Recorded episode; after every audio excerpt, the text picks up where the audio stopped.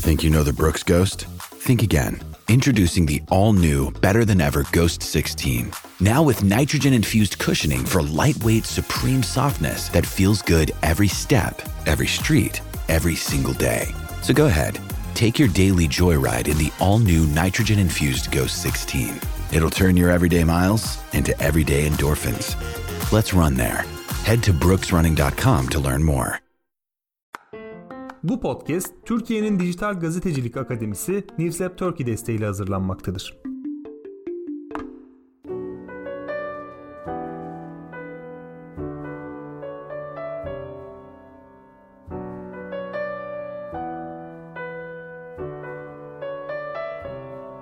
Vasistas Haftalık Almanya gündemi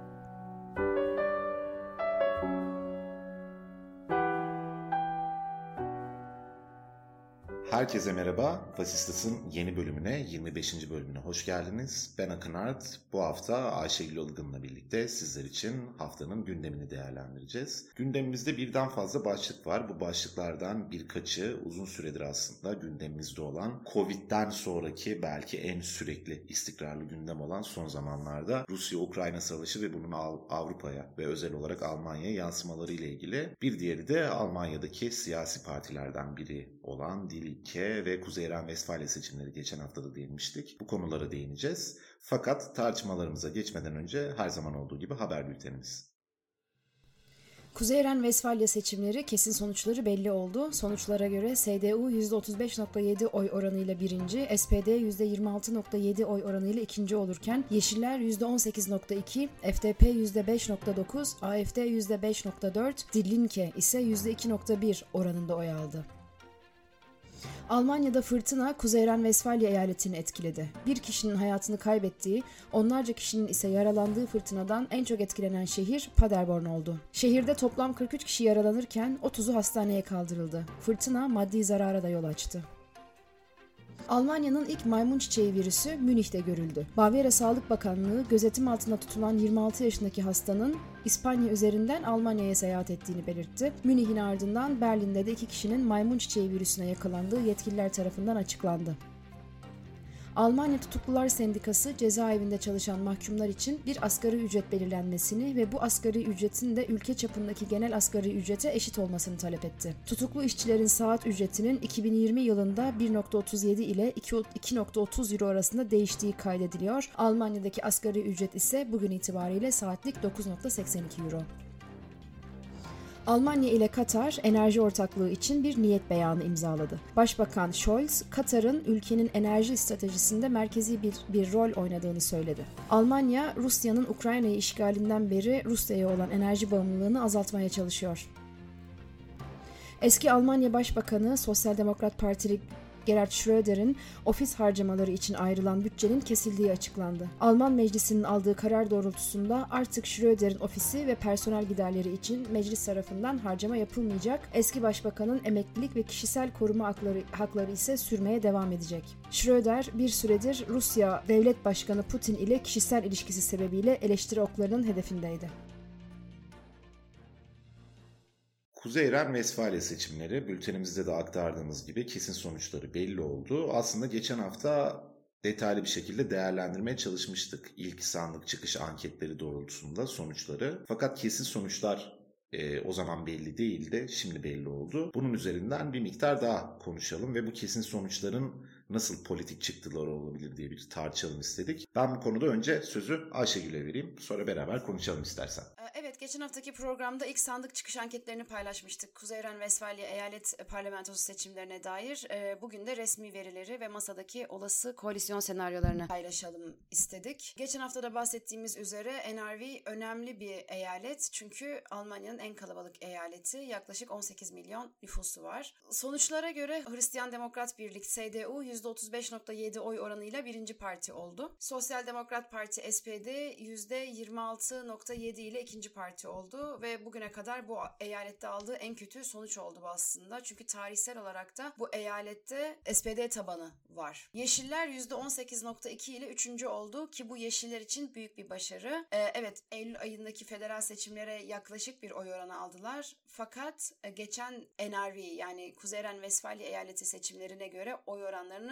neredeyse 3 kat arttırmış görünüyorlar. Bu büyük bir başarı. Partinin başarısı daha çok Dışişleri Bakanı Annalena Baerbock ve Ekonomi ve İklim Bakanı Robert Habeck'in kamuoyunda topladıkları desteğin oysal karşılığı olarak görülüyor. Yani böyle yorumlar yapılıyor. Aynı zamanda federal hükümetin ortaklarından yani SPD, FDP ve Yeşillerin kurduğu koalisyon ortaklığından en iyi yani başarı yakalayan bu eyalet seçimlerinde oylarını yükseltmiş olan sadece Yeşiller, SPD'nin ve FDP'nin NRV'de oy oranlarını düşürdüğünü görüyoruz. FDP barajı kıl payı geçti. %5.9 ile dördüncü parti oldu. FDP için bu tabii şu açıdan önemli. Hali hazırda eyalette SDU ve FDP koalisyonu var. Yani e, bir yönetim memnuniyetsizliği burada ön plana çıkıyor. Faturada FDP'ye daha çok kesilmiş gibi duruyor bu durumda. Evet, aynen öyle. Ve e, Akın bu konuda şey yorumları da yapılıyor. Ne zaman bir koalisyonun parçası olsalar destek düşürüyorlar diye. FDP'nin SDU ile beraber kurduğu federal koalisyondan sonra FDP diğer seçimlerde 2013 yılında barajı bile aşamamıştı. Onun dışında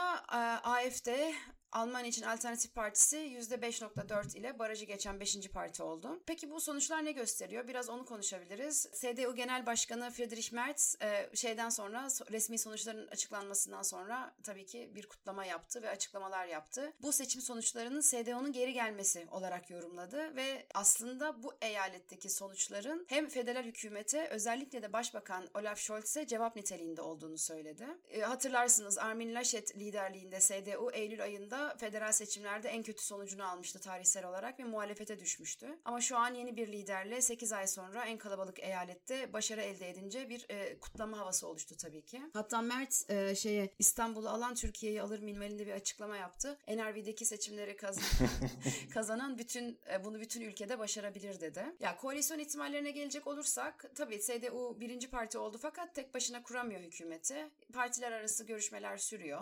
CDU zaferini kutlasa da onu dışlayan olasılıklar da hala masada. Yani e, SPD, FDP ve Yeşillerin şu an federal hükümette de olduğu gibi trafik lambası denen koalisyonun da e, yeniden kurulabileceği ihtimalleri konuşuluyor. Aslında yine bu Kingmaker Yeşiller seçimin kaderini belirleyecek. Her ihtimal açık görünüyor. E, SDU Yeşiller koalisyonu en olası görünen e, anladığım kadarıyla. Fakat şöyle bir durum var. Yani Yeşiller federal düzlemde SPD ve liberallerle beraberken bu eyalette SDU ile bir koalisyon seçtiği noktada sadakat sorgulamasına girişilebilir mi acaba? Yani bakalım ne tartışmalar olacak bu konuda ilerleyen günlerde. E, bu arada bir diğer önemli sonuç da Die Linke yani Sol Parti'nin aldığı oran %2.1 ciddi bir düşüş. E, Akın sen bu konuda ne söylemek istersin? Evet bu konunun da üzerinde durmakta fayda var. Belki bir programımızda daha da detaylı konuşabiliriz. Daha önce Die Linke'ye ayırdığımız bir programımız olmuştu. Seçimlerden sonra baş aşağı düşmeye devam edeceğini tahmin ediyorduk Linke'nin. Çünkü korkunç bir hezimet yaşamışlardı. Fakat bu kadarı belki birçok kötümser insanın bile beklentisini aşmış durumda. %2.1 oy oranında Dilinke.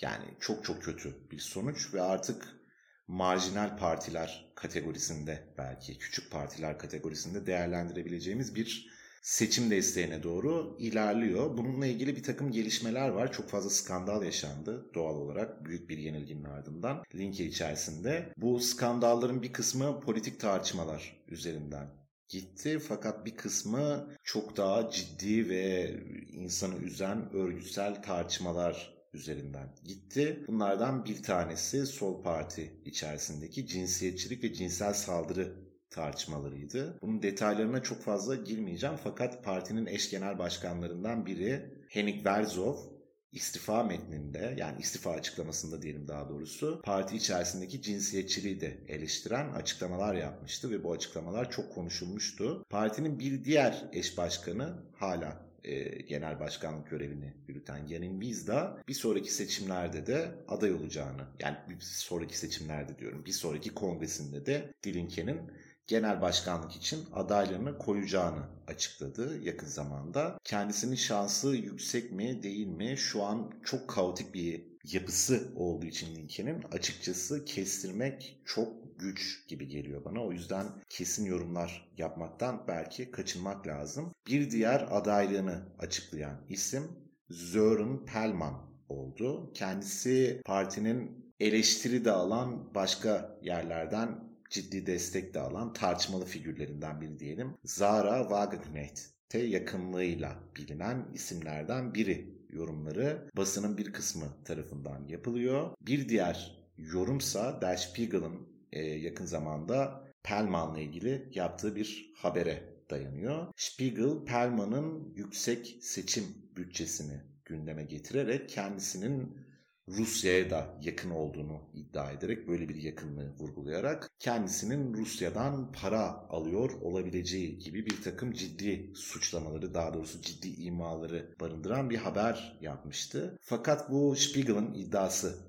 dediğim gibi yani ben kendi adıma böyle bir şey olup olmadığı konusunda yorum yapmak için oldukça erken görüyorum. Çünkü Alman basınında, Alman kamuoyunda zaman zaman NATO, AB ve ABD'ye aynı anda karşı olan isimlerin Rus ajanlığı gibi çok e, radikal pozisyonlarda radikal suçlamalarla suçlandığını görebiliyoruz. O yüzden ben kendi adıma bu konuda bir yorum yapmamayı tercih ediyorum. Fakat kongreden sonra hangi tarafın güçleneceği henüz belli değil. Yani aslında çok fazla kanattan bahsetmek mümkün linke içerisinde ama geleneksel, geleneksel demeyelim de son dönemde partiyi bir yere getiren ve Vizda'nın adaylığında somutlanan bir eğilim var. Bir de kendisi aday olup olmamasından bağımsız olarak parti içerisinde özgül ağırlığı olan bir konum olduğu için Wagenknecht etrafında kümelenen ve Linke'nin orta sınıf, politikli korrekt bir takım politik talepler etrafında çok fazla kümelendiği için işçi sınıfını elinden kaçırdığını söyleyen ve daha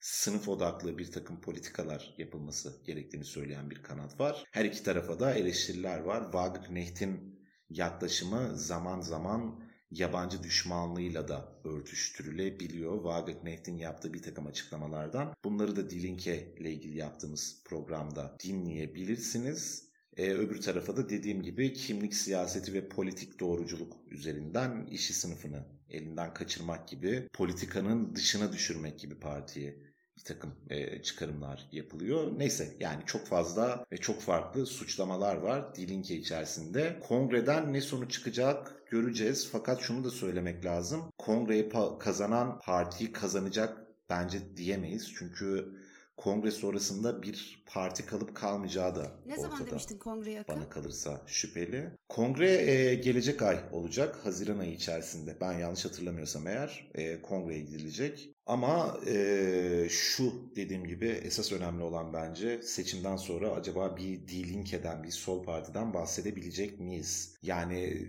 Almanya'daki sosyalist solun temsilini ele geçirecek başka bir özne çıkması mümkün olur mu, olmaz mı?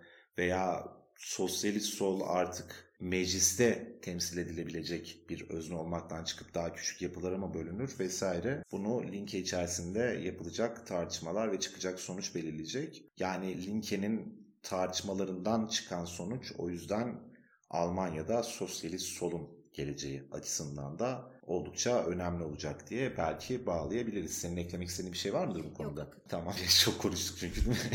Linkenin hizmetini.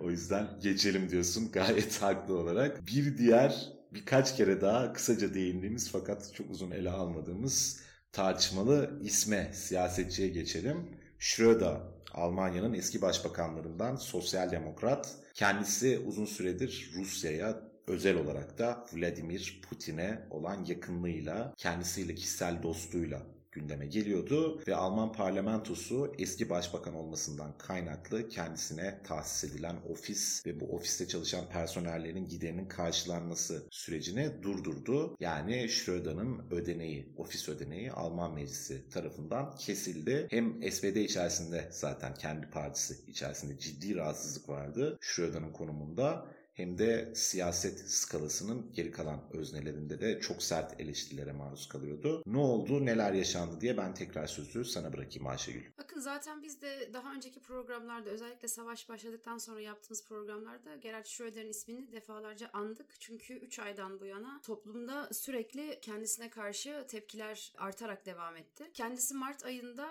senin de söylediğin gibi Putin'le kişisel ilişkilerini, Rus şirketleriyle ekonomik ilişkilerini sonlandırmadı, mesafe koymadı. Putin'i açık açık eleştirmedi, kınamadı. Hatta Mart ayında Putin'i ziyarete gitti. SPD'den ayrılması yani SPD'de partiden ayrılması için çağrı yapıyordu. Yani uzun süredir tepkilerin odağındaydı. Schröder 1998-2005 yılları arasında başbakan olan SPD'li 78 yaşındaki siyasetçi ve kendisi başbakanlığı döneminde Almanya ve Rusya arasındaki ekonomik bağları ticari ilişkiler aracılığıyla sağlamlaştırma yolu izlemiş. Hatta başbakanlığı sürecinde Putin ile ortaklaşa bu Almanya'ya Rusya'dan gaz taşıyan boru hattı projesi Kuzey Akımı hayata geçirmişlerdi. Kendisi 2005 seçimlerini kaybettikten sonra yani başbakanlıktan ayrıldıktan sonra Rus enerji şirketlerinde göreve başladı. Rosneft ve Gazprom'da görev alıyor idi. Ee, ilerleyen İdi, evet. idi. Dakikalarda neden idi olduğunu söyleyeceğim. Şimdi şöyle bir durum söz konusu. Demin senin de söylediğin gibi Almanya'da eski başbakanların sahip oldukları bazı imtiyazlar var. Schröder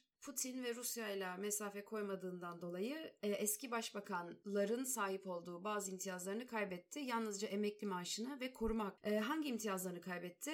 Almanya Federal Meclisi'nde bulunan ofisi ve 5 personeli buldu. Bunlar elinden alındı. Yani ofis personelini, seyahat giderlerini ve şoför hakkını kaybetmiş oldu. E, ama emekli maaşını tutabilecek. Hatta bu olay sonrasında Almanya eski başbakanlara sağladığı bu imtiyaz düzenlemesini güncelledi. Bundan böyle sırf e, eski başbakan olmasının imtiyaz sahibi olmasına yetmeyeceği ve sonrasında yürüttüğü faaliyetlerin eski başbakan olmasıyla ilintili politik faaliyetler olduğu koşullarda imtiyaz alabileceğine dair bir güncelleme geldi. Karar e, güzel bir karar çünkü bu kamu finansmanı yani insanların vergisiyle finanse Evet, makul bir karar gerçekten. Evet. Ve kamu finansmanından adamın yararlanmasını engellemiş oldular büyük ölçüde. Çünkü şeyi de okudum bu ofislerin yıllık giderinin yaklaşık 500 bin euro civarında olduğu söyleniyor. Yani ciddi, Evet, evet ciddi de bir rakam. Hı hı. Almanya'nın bu kararından sonra Schröder'in Rus şirketi keď sa rôzne Rosneft'in de denetleme kurulundaki görevinden istifa ettiği açıklandı. Yani bir e, caydırıcılık taşımış oldu aslında. Başbakan Scholz de bu istifanın arkasından Rusya ile diğer bütün lobi faaliyetlerini de sonlandırması çağrısı yaptı. Şey rakamını da gözüme çarpmıştı. Schröder Rosneft'teki bu görevinden yılda 600 bin euro kazanıyormuş. Yani ciddi paraların döndüğü bir iş. E, bu konuda bir, bir diğer haftanın sonuna doğru başka bir gelişme yaşandı. E, Avrupa Parlamentosu da Schröder'in yaptırım listesine alınmasını talep etti. Bu söz konusu Avrupa'nın yaptırım listesi de e, Rus şirketlerinin hala yönetim kurulunda olan Avrupalı üyeleri ve Rus finansmanı almaya devam eden politikacıları kapsıyor. Schröder'in de bu yaptırım listesine alınması gündemde. Kendisinin hiç seveni yok gibi bir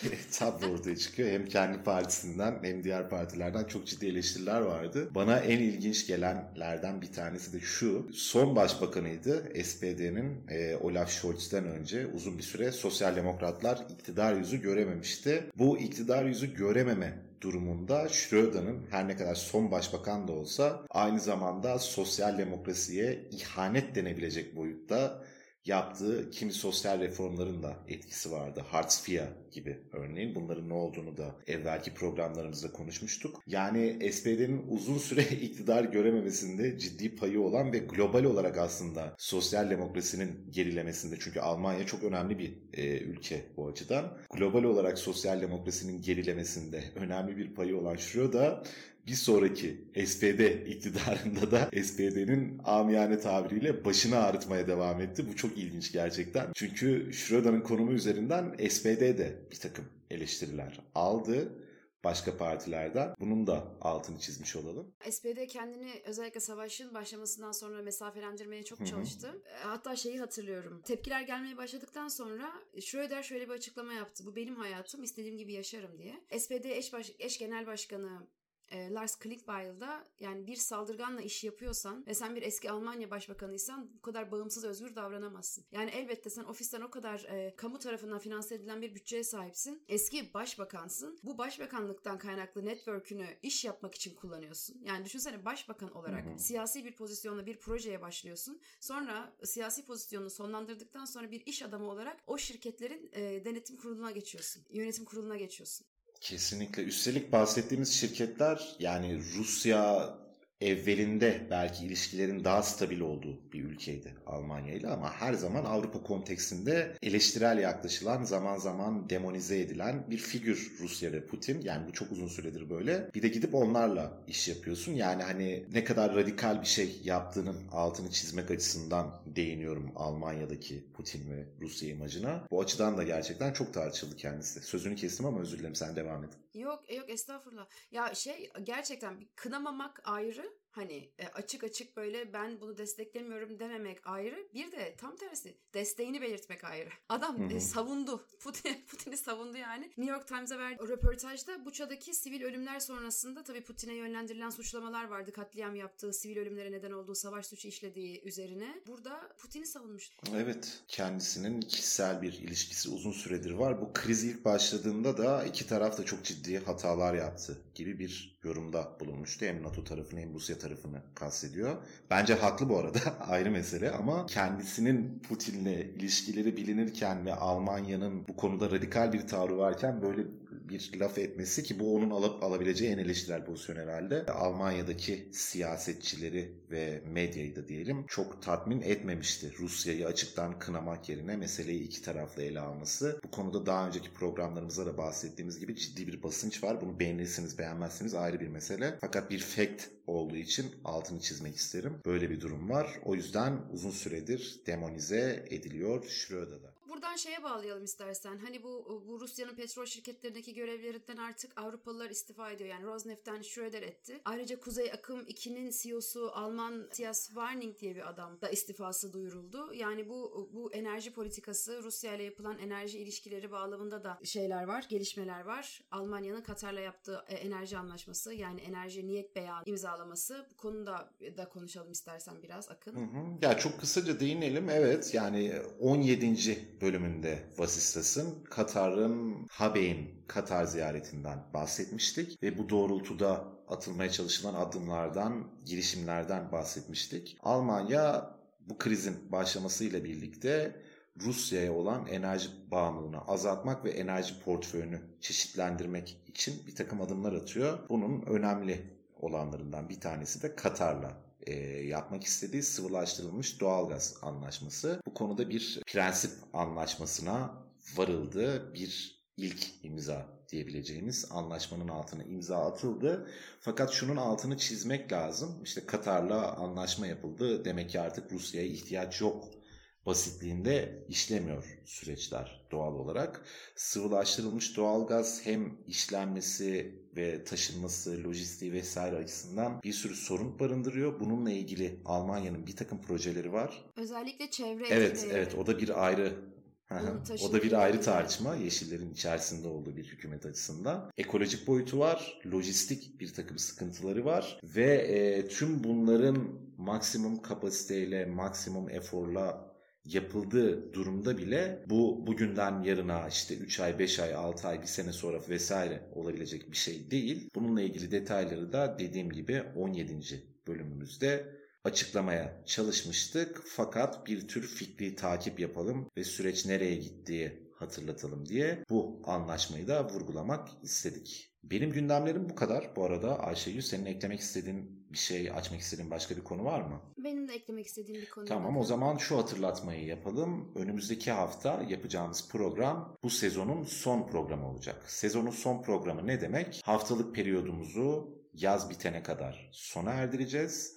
Ancak ve ancak önemli olduğunu düşündüğümüz gündemler olursa ara ara özel programlar yapacağız. Fakat onun dışında program yapmayacağız. Yani bu 3 ayda hiç program yapmayabiliriz. Ne bileyim çok fazla özel gündem olursa belki mecburen haftalık tekrar program yapmak zorunda olabiliriz. Sonbaharla birlikte tekrar haftalık rutinimize döneceğiz. Bunu da belirtmiş olalım. Bizden bir süre haber alamayınca endişelenmesin diye izleyicilerimiz, dinleyicilerimiz altını çizmiş olalım. Mail adresimize her zaman gibi görüşlerinizi, yorumlarınızı iletebilirsiniz ve bize sosyal medya hesaplarımızdan da dilediğiniz şekilde ulaşabilirsiniz. Dinleyicilerimizden gelen yorumları ve konu önerilerini elimizden geldiği kadar değerlendirmeye ve yayınımıza dahil etmeye çalışıyoruz. Demiş olalım ve önümüzdeki hafta görüşmek üzere diyelim. Hoşçakalın. Görüşmek üzere.